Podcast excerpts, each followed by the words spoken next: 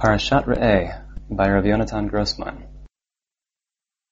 This week I would like to continue with the theme of our previous lessons on the Book of Dvarim, exploring again the relationship between Moshe's words here versus the initial narratives as they appear in the earlier books of the Chumash. In our earlier Shiurim, we compared and contrasted various events, such as the appointment of judges, the sin of the spies, and the revelation at Sinai. This time, we shall focus on a topic associated with biblical law, commandments, and obligations.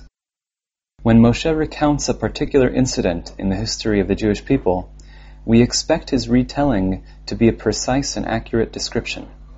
When this fails to be the case, such as with respect to the Aseret Hadibrot, where significant differences exist, we are forced to search for an explanation. In contrast to events, Moshe's repetition of various laws is surprising in and of itself, over and above the specifics of the law, which may be presented differently. Why does Moshe repeat certain commandments, when at first glance, the repetition seemed to contribute nothing significant to the general tone of his words? On the other hand, when it comes to the repetition of the mitzvot, we would be more surprised if no differences were noted. Here, the existence of differences would explain why Moshe repeats the divine command, since he comes to explain that which was not stated earlier. Let us clarify the topic by exploring a particular mitzvah which occurs towards the end of this week's parasha, namely, the sending forth of the Hebrew servant, Eved Ivri. The obligation to send forth servants after six years of service has already been stated at the beginning of Parashat Mishpatim, a cursory reading reveals significant differences between the two versions. First, Parashat Mishpatim tells us that if the servant entered servitude alone, then he leaves alone. If he arrived married, then his wife goes out with him. This detail is entirely lacking in our parasha. Second, our parasha presents us with an additional mitzvah when setting the servant free. The mitzvah of ha'anaka, severance grant. When you send him forth free, do not send him forth empty handed. Provide him with gifts of your flock, your threshing floor, and your winepress.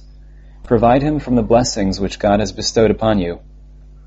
Third, our parasha offers no distinctions between the laws of the male servant and the laws of the female servant. The opening of the section is, If your fellow Jew or Jewess be sold to you. With respect to other details, it later states, and concerning your female servant you should do likewise.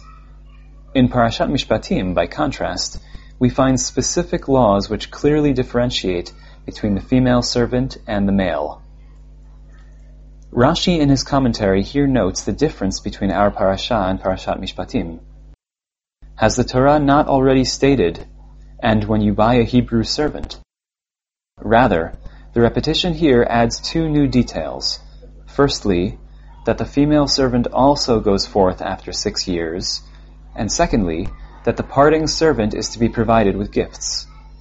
The obvious question is, is there a fundamental distinction which would explain all of these specific differences? It seems to me that the central issue which we explored two weeks ago in Parashat Va'etchanan is also relevant here. Moshe sees before his eyes the generation which is poised to enter the land. His entire address is nothing but preparation for the covenant at the plains of Moab, which is so integrally connected with initiating the people's entry into the land. Moshe sees the people of Israel, who are about to become owners of houses and fields, and his words are directed to them.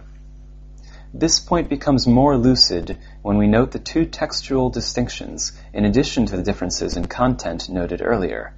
Firstly, throughout the entire section in our parasha, the root shiluach, to send forth, is used. In the seventh year you shall send him forth free. When you send him forth free, do not send him forth empty handed. Let it not be difficult for you to send him forth free. This term does not occur in the parallel passage in Mishpatim.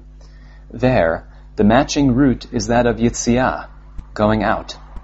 In the seventh year he shall go out free. If he entered alone, he shall go out alone.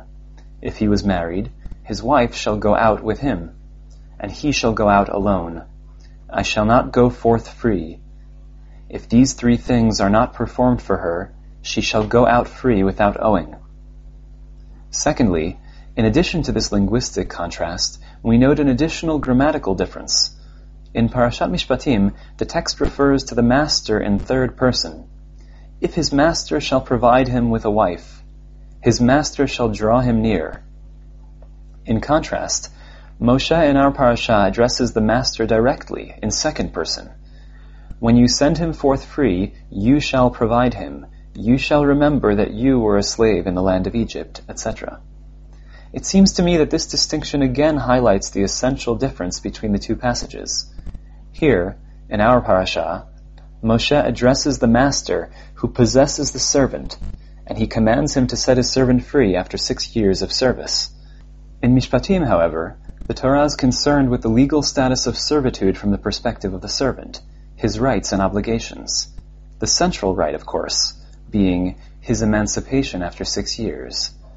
In our parasha, the master is legally obligated to free his servant. In Parashat Mishpatim, the servant has a right to be free. Just as we stated when we compared the Shabbat of Parashat Yitro with that of Va'et we note that in the book of Dvarim, Moshe is addressing the owners of houses, fields, and servants, and stressing the moral obligation demanded of them. Here as well, Moshe is addressing the master of the servant. In the Shabbat of Parashat Yitro, which stresses the resting of man as a function of God's resting on the seventh day, the focus is also from the servant's perspective. He stops working and rests on Shabbat. So too, in the seventh year, he leaves his service. In Dvarim, where the mitzvah of Shabbat revolves around the landowner's responsibility to allow his workers to rest from field work, the description of the servant's freedom in the seventh year is also stated from the point of view of the owner. He is commanded to release his servant to rest, and he is commanded to release him in the seventh year. These parallels are not accidental. Just as all Jews may labor for six days, but have the right to rest on the seventh, so too the servant who labors for six years achieves freedom and rest in the seventh. Let us now evaluate the differences that we noted earlier between the parshiot in light of this fundamental distinction. First, in the parasha of Mishpatim, where the text presents the perspective of the servant and his legal rights, a discussion of the servant's wife is entirely appropriate. If he enters service in a state of marriage, his wife goes free with him. If his master provides him with a Canaanite maidservant, she remains behind. If the servant so desires, he may exercise his right to remain indentured. If the servant shall say, I love my master, my wife, and children, and so I desire not to go free, then his master shall bring him to the court, pierce his servant's ear at the doorpost, and he shall remain in his master's service forever. Here, the Torah raises important considerations that may cause the servant to reconsider exercising his right to go free, namely, his Canaanite wife and children who will remain behind.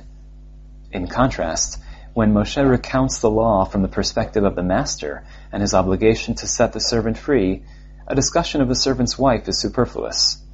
The issue of a wife belongs to the servant's sphere of concerns, but it is not part of the master's obligations. Therefore, in our parasha, when the servant expresses his desire not to go, the text speaks of his love for his master and his master's household, these being the only relevant criteria insofar as the master is concerned. Second, with respect to the provision of ha'anaka, a similar argument applies. From a legal standpoint, the servant has no right to demand these gifts at the time of his release. Thus, this provision is omitted from Parashat Mishpatim, which speaks of the servant's rights and obligations.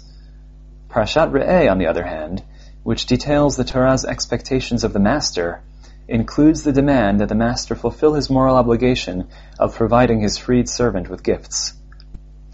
Third, the unique status of the female servant, as detailed in Parashat Mishpatim, is also now clear. When we examine her legal standing, we discover that it differs markedly from that of the man. She only enters servitude as a means of initiating a possible relationship of marriage, and she is thus unlike a Canaanite maidservant. These details are meaningful when we approach the matter from the female servant's frame of reference. Insofar as the master is concerned, however, his moral obligation is to free her after six years and to provide her with parting gifts, just as with a male servant. Parashat Re'eh offers strongly worded encouragement to the master to fulfill the injunction of the Torah. Let it not be difficult in your eyes to send your servant free. This is appropriate, since here again the Torah addresses itself to the master and his moral responsibilities. Dr. D. Henschke dealt with these two sections about ten years ago. See Shiluach Avadim V'Hilchot Bechor in Megadim 4, and demonstrated that our sages were sensitive to both perspectives which the two passages provide. According to the tradition of our sages, when the servant goes free after six years, the master is required to say to him, Go forth. If this pronouncement is not made, the servant is nevertheless free, but the master has failed to fulfill his obligation. According to our analysis above, this tradition combines both aspects. On the one hand, the servant goes free after six years by right, irrespective of the master's wishes.